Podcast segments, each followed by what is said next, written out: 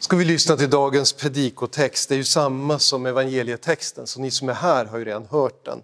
Det är alltså Matteus evangeliets sjätte kapitel, verserna 5 till och med 8. Jesus talar och säger.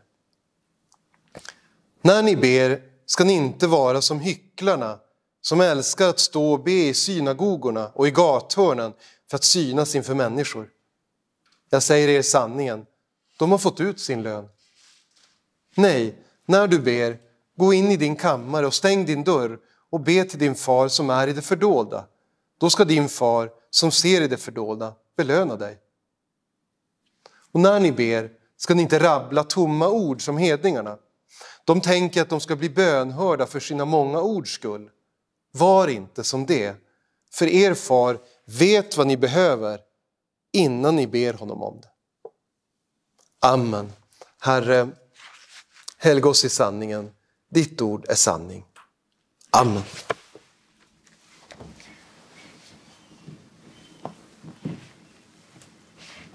Bönsöndagen firar vi idag. Vad säger ni om det här? Här kommer en önskelista. Jag önskar, nummer ett, en elbil som man liksom eh, laddar i väggen som man kan köra helt gratis. Nummer två, en sån här smart klocka som mäter min sömn och min stressnivå och min puls och så rapporterar den till den smarta telefonen och så kan jag bara titta på telefonen och så kan jag få en rapport om hur jag mår. Då slipper jag ju känna efter själv. Jag önskar för det tredje att min ryggverk försvinner. Så att min rygg blir som den var för tio år sedan. Nummer fyra, en rejäl Förökning, Vore inte det bra? Lönehöjning. Sådär en 20 procent. Nummer fem, att barnen ska komma in på de utbildningar som de söker. Det här var en önskelista. Är det det här som Bibeln menar med bön? Är bönen att lägga fram en önskelista för Gud och sen hoppas att han liksom klarar av en sak i taget? Eh, när jag var 13 eller 14 tror jag, då fick jag en present som hette, det var en bok som hette Barn skriver till Gud. Jag vet inte om någon av er har sett den. Den innehöll mycket tankar från barn. De skrev brev till Gud. Ibland var det såna här önskelistor. Jag vill ha. Och så var det en lista med kanske fem saker de ville ha. Men ofta var det frågor som de ville ha svar på. Funderingar. Vad är bönen egentligen? I vår text idag så undervisar Jesus om vad bönen är, men också om vad bönen inte är. Han börjar egentligen där, vad bönen inte bör vara. Och så säger han i princip så här, be inte för syns skull. Be inte för syns skull. På Jesu tid då fanns det ett väldigt tydligt, vi kanske skulle kunna säga fromhetsideal. Alltså en tydlig bild av hur är en god israelit? Och det var det här religiösa partiet, fariséerna som vi ofta hör om, som verkar ha haft mycket inflytande över att utforma det. Hur är en god israelit? En from, god person. Och Jesus tar upp här att de gärna ville be så att det syntes. Han säger de ber gärna i synagogorna eller i gathörnen där människor ser, titta, där är en, en riktigt bra person. Titta, han ber. Han ber till Herren. Det är bra. Önskar att jag var lika bra som han. Just det här att signalera till andra, titta på mig, vad from och duktig och gudfruktig och snäll jag är. Det är någonting som Jesus undervisar om och kritiserar på flera ställen. I Matteus 23 kapitel så säger Jesus så här. Alla sina gärningar gör de för att människor ska se dem. De gör sina böneremmar breda och sina hörntofsar stora. De älskar hedersplatsen vid festmåltiderna och de främsta platserna i synagogorna. Och de vill gärna att folk hälsar på dem på torgen och kallar dem rabbi, alltså mästare eller lärare. Hos alla människor tror jag finns det ett mått av stolthet. Vi vill visa inför andra att vi är duktiga. Vi vill ha andras bekräftelse. Tänk om vi till och med skulle kunna få deras beundran. Men idag i Sverige, då är det inte jättemånga som tänker vägen till att jobba på sin image, det är att be så att andra ser det. Det tror jag de flesta känner att det verkar kanske lite mer suspekt. Så idag tror jag man gör på andra sätt om man vill att folk ska tycka att man är duktig och bra.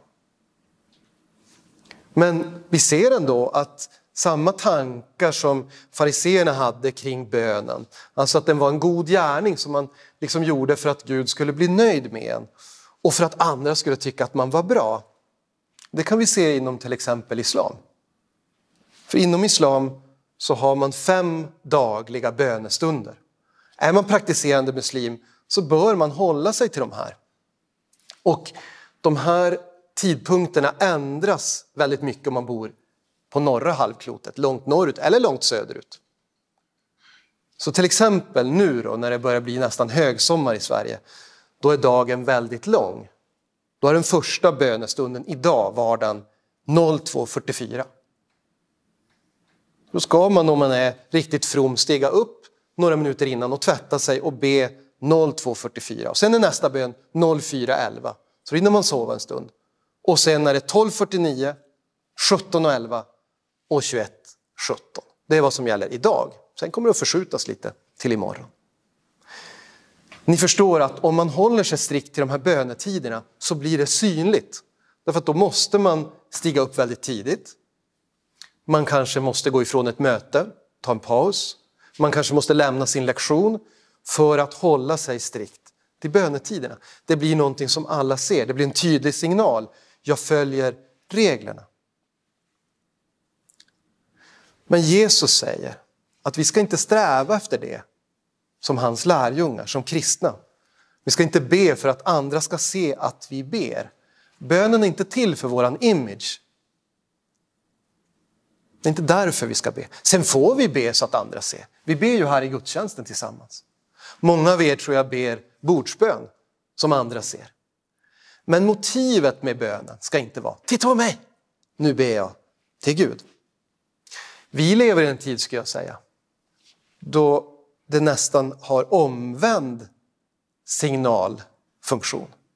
En person som ber efter att ha uppnått någonting och ger Gud äran ses ju som nästan lite märklig. Det blir ett tydligt vittnesmål om att man är kristen. Men kanske man inte får så mycket ryggdunkar i tidningsartiklar efteråt. Det är det första Jesus säger, be inte för syns skull. Och det andra han säger om hur man inte ska be, vad bönen inte ska vara. Be inte genom att rabbla inrepeterade böner. Tänk inte att bönen är någonting man ska klara av eh, och som ska liksom presteras. Man ska ta sig igenom det. Jag läste den här texten, jag får be om ursäkt här, det blir ett lite längre citat från katolsk horisont om bönen. Då är det en pater, en präst där som skriver så här. Att inleda och avsluta dagen med bön, det är en självklarhet för oss som kallar oss kristna. Ibland får jag frågan om vilka böner som borde prioriteras för en praktiserande katolik. Och naturligtvis är det beroende av tid och omständigheter. Men vissa böner är en självklarhet. Och dessa böner kan bes även om man måste jäkta för att bli klar, särskilt på morgonen. Jäkta för att bli klar, tänk på det. Böner som alla katoliker ska, jag skriver inte borde utan ska kunna utan till på landets språk. Det är Herrens bön, Var hälsad Maria, Ära vare Fadern och Rekviembönen. Herre, giv dem den. Angelus, det är en femte då, som de flesta av oss väl ber tre gånger per dag. Morgon 12.00 och 18.00 för att ära Herrens människoblivande. Borde också vara en bön som är självklar för alla katoliker att kunna utan till. Så långt katolsk horisont. Vi känner igen synen här. Det ska vara regler för när man ber. Man ska lära sig rätt ord utan till och man ska upprepa det ofta för då är man from, då är man en god troende. Och vi känner igen tankegångarna också från islam. Fasta regler, bönen är en prestation. Bönen är någonting som jag offrar till Gud. Titta vad god jag är, titta vad snäll jag är. Att det sen också ingår en bön till Jesu mamma Maria, det är ju en annan fråga. Men det kan vi nämna i förbifarten. All bön till någon annan än den treenige guden, det är ett brott mot det första budet. Då gör vi en människa till en avgud. Vi kan se på några ställen i Bibeln hur apostlarna blir behandlade lite som, lite som smågudar. Bland annat Paulus, när han gör ett underverk så, så vill människor tillbeda och de faller ner inför honom och hans följeslagare. Vad säger han då? Säger han, ja men det är fint att ni visar respekt. Nej, han säger stopp! Be inte till oss, be bara till Herren. Men det är en annan fråga med Maria-dyrkan. Bönen är alltså inte en plikt som vi ska utföra. Någonting vi måste hinna med för att vara snälla. Något vi måste göra för att Gud ska vara nöjda, för att Gud ska vara nöjd med oss. Och bönen, säger Jesus, är inte heller en uthållighetsövning. Hur länge orkar jag be? Ju längre desto bättre kanske det känns som. Nej. Hur långa böner kan jag memorera? Tänk om jag kan memorera på latin till och med så att jag inte förstår vad jag läser. Nej, bönen är ingen uthållighetsövning. Bönen är inte heller en besvärjelse. Så att om jag bara ber med rätt ord så måste Gud göra som jag ber om. Utan istället så undervisar Bibeln om att bönen får se med våra egna ord. Vi måste inte uttrycka oss på ett speciellt sätt för att Gud ska lyssna på oss. Jesus säger, och det här kan vara nästan lite provocerande, han säger så här. Den som ber för att synas eller av plikt, den har ju redan fått sin lön, säger han. Alltså, om syftet med din bön är att andra ska se att du är from och duktig som kristen, eller om syftet med din bön är att du ska göra en prestation som du kan lägga fram inför Gud och säga, jag har bett tre gånger varje dag hela mitt liv. Ja, då får du väl vara nöjd med det, säger Jesus. Då har du uppnått det du ville uppnå. Andra sett att du bad eller du har, som du tycker, goda gärningar att lägga fram inför Gud. Men förvänta dig inte att han lyssnar, säger Jesus. Hur ska vi be då? Be för att du vill samtala med din himmelske fader, säger Jesus. Det ska vara anledningen till att vi ber, för att vi vill samtala med vår himmelske fader.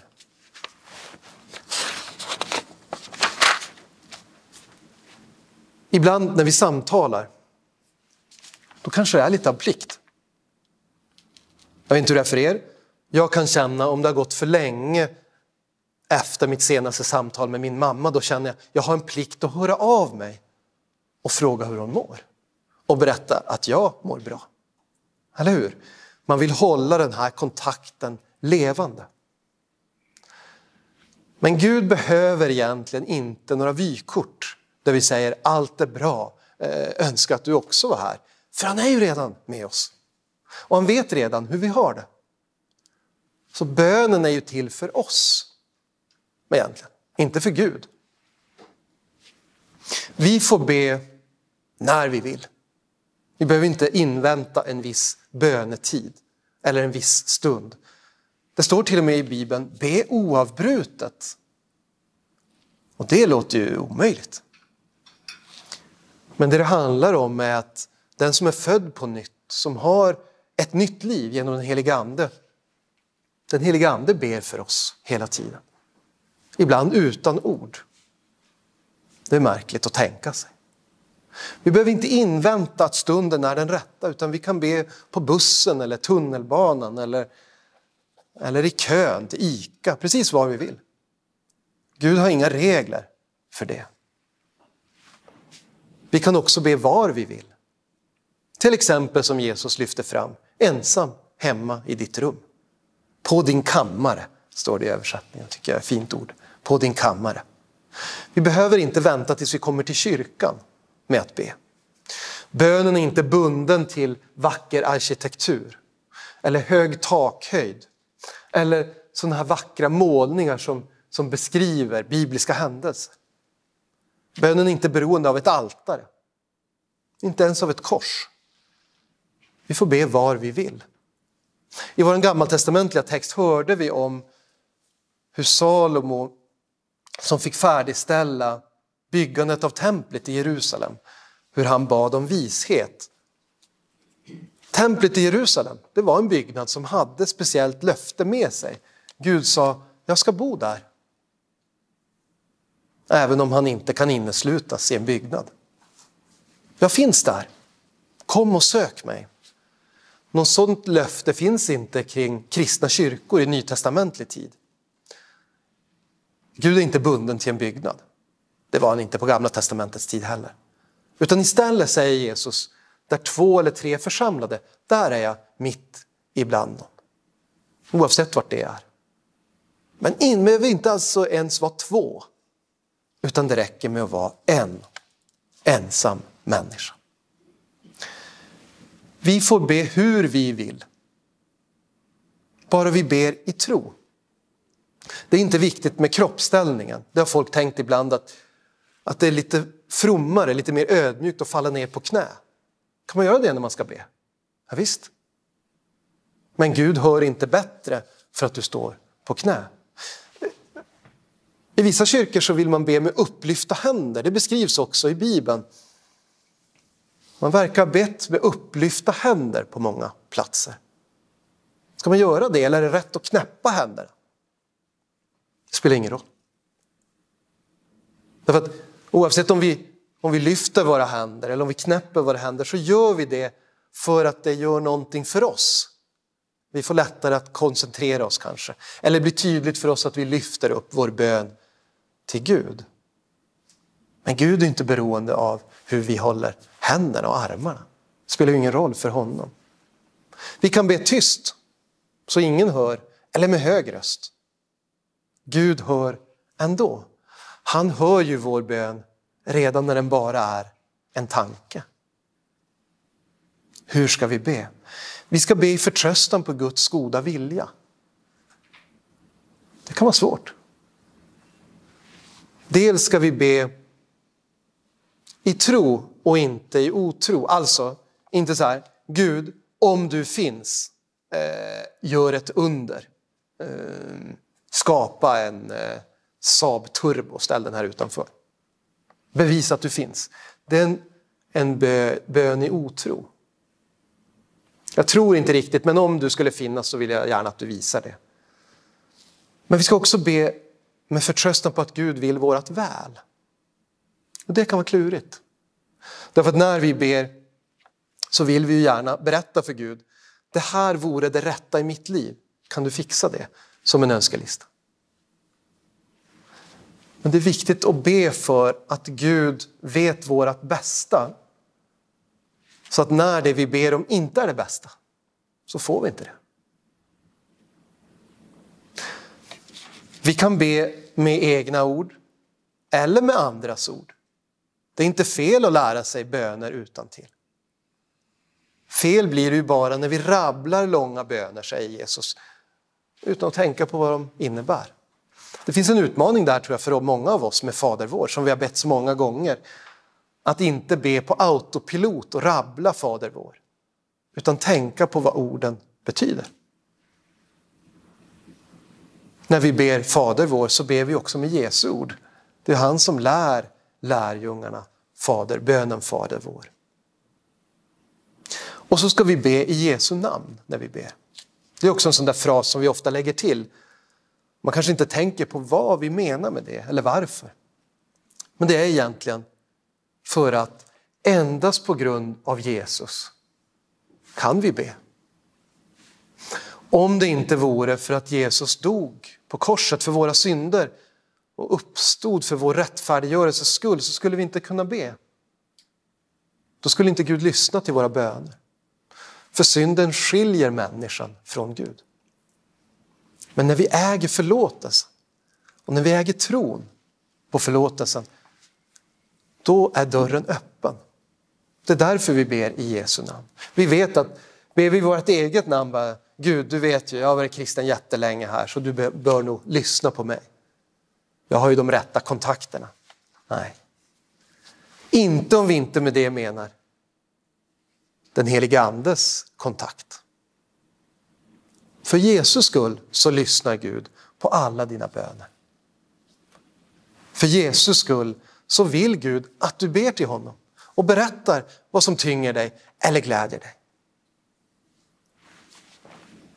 Till sist, vad ska vi be om då? Nu har vi pratat om när vi kan be, var vi kan be och hur. Men om vad? Bibeln talar om två delar i bönen. Och det ena är tacksägelse. Att tacka Gud för de goda gåvor vi har fått. Där är det bra på bönsöndagen att stanna upp och fundera, inte över en önskelista, utan över en tacksamhetslista. Vad har jag att vara tacksam för? Och när jag frågar konfirmanderna, då brukar de ofta säga en familj. Ett tryggt hem brukar vara det första de kommer på ofta. Det är väl jättebra. Människor omkring en som älskar mig. Det är också okej, okay. till och med bra, att vara tacksam för materiella välsignelser. Att ha tak över huvudet, att ha försörjning, att ha mat på bordet. Att leva i fred. Alla de här sakerna är goda gåvor från Gud. Men glöm inte heller de andliga gåvorna. Tron på Jesus. Förmånen att få känna trygghet även i en otrygg värld. Förmånen att få lämna sina synder bakom sig och inte behöva släpa dem genom livet. Som en sån här stor järnkula som fångarna hade förr i tiden för att de inte skulle kunna fly. Jesus har sågat av den där kedjan. Vi behöver inte släpa runt på våra synder. Vi behöver inte leva i, i ständig ångest, ånger och förtvivlan över att vi har sårat andra eller missat möjligheter eller slarvat med gåvor Gud gav oss. Tacksägelse. Men också önskningar. Bönen är önskningar. Den bör vara mer än en önskelista. Men önskningar ingår. Vi ser det i Saltaren till exempel. En bok i Bibeln som bland annat innehåller böner, tacksägelse och önskningar. Eller hur? Och vi får be även om det som kan kännas lite trivialt. Det finns ingen bön som är för stor för Gud. Där han måste säga, jag måste prata med min chef, den här, jag har inte möjlighet att fatta beslut om det här, det, det är för svårt. Inget är för svårt för Gud. Men inget är heller för obetydligt för Gud. Det kan vara lätt att glömma. För oss som vi tänker att vi har jättemycket ansvar, då måste vi delegera, eller hur? Vi kan inte göra alla detaljer själva, då blir vi utbrända eller så gör vi ett dåligt jobb. Och därför är det lätt att tänka, Gud har ansvar för hela universum. Han kan väl inte ha tid att tänka på mina små bekymmer? Han har ju viktigare saker att tänka på. Jo, fast han är Gud. Han behöver inte välja vem han ska lyssna på eller vilken av våra önskningar han ska lyssna på. Om vad ska vi be? Jag skulle vilja ta upp en tredje sak också. Och det är, kom ihåg förbönen. Kom ihåg förbönen för varandra. Kom ihåg att be för era medkristna och för de som inte är kristna. I den allmänna kyrkobönen gör vi ju det. Men kom ihåg det i ert eget böneliv också, det är en uppmaning. När barnen var små och vi bad kvällsbön, då tyckte de ofta det var svårt att komma på vad ska man be om egentligen. Och så sa jag, kom med förslag på någon vi kan be för. Då var det lite lättare. Mormor kanske, farmor, farfar eller någon kompis. Men det där är bra att fortsätta med även som vuxen. Vem vill jag be för idag? Och ibland kan det ju vara så att vi känner till ett problem, en svårighet eller någonting som vår syster eller broder i tron brottas med. Så vi kan vara specifika. Herre, hjälp henne eller honom med just det här. Ibland kanske vi inte vet, men Gud vet. Glöm inte att be för pastorerna i LBK. För att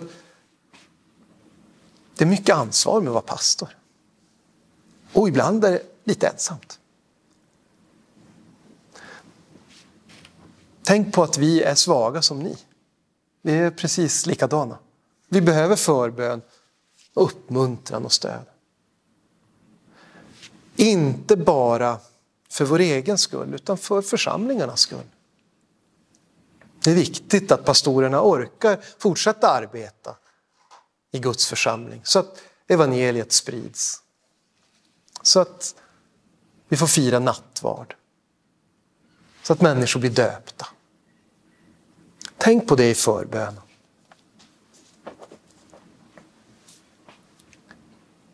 Bönen är en fantastisk välsignelse. För bland annat i bönen så gör Gud tydligt att han inte är en avlägsen Gud som har skapat allt, som har frälst oss genom att utge sin enfödde son och sen lämnat oss med dessa fantastiska välsignelser. Det vore egentligen nog, skapelsen och frälsningen. Men han har också uppehållandet, att han bevarar oss i tron. Att han lyssnar på våra böner, att han ger oss det svar vi behöver. Gud är nära. Det är egentligen det viktigaste att komma ihåg när det gäller våra böner. Gud är nära och inte långt borta. Gud är nådig. Och Gud är mäktig. Amen. Låt oss be. Kära himmelske Fader. Förlåt oss för alla de gånger som vi har glömt att be om din hjälp. Alla de gånger då vi har fokuserat på vad vi själva kan göra för att lösa svårigheter och bekymmer. Alla de gånger vi har glömt att tacka för dina underbara välsignelser. Men tack för bönen. Tack för att vi får samtala med dig när vi vill, var vi vill och med vilka ord vi vill. Tack för att du har lovat att höra våra böner och för att bönen inte är en plikt vi ska utföra utan istället en förmån som vi får ta del av. Vi ber i ditt eviga namn. Amen.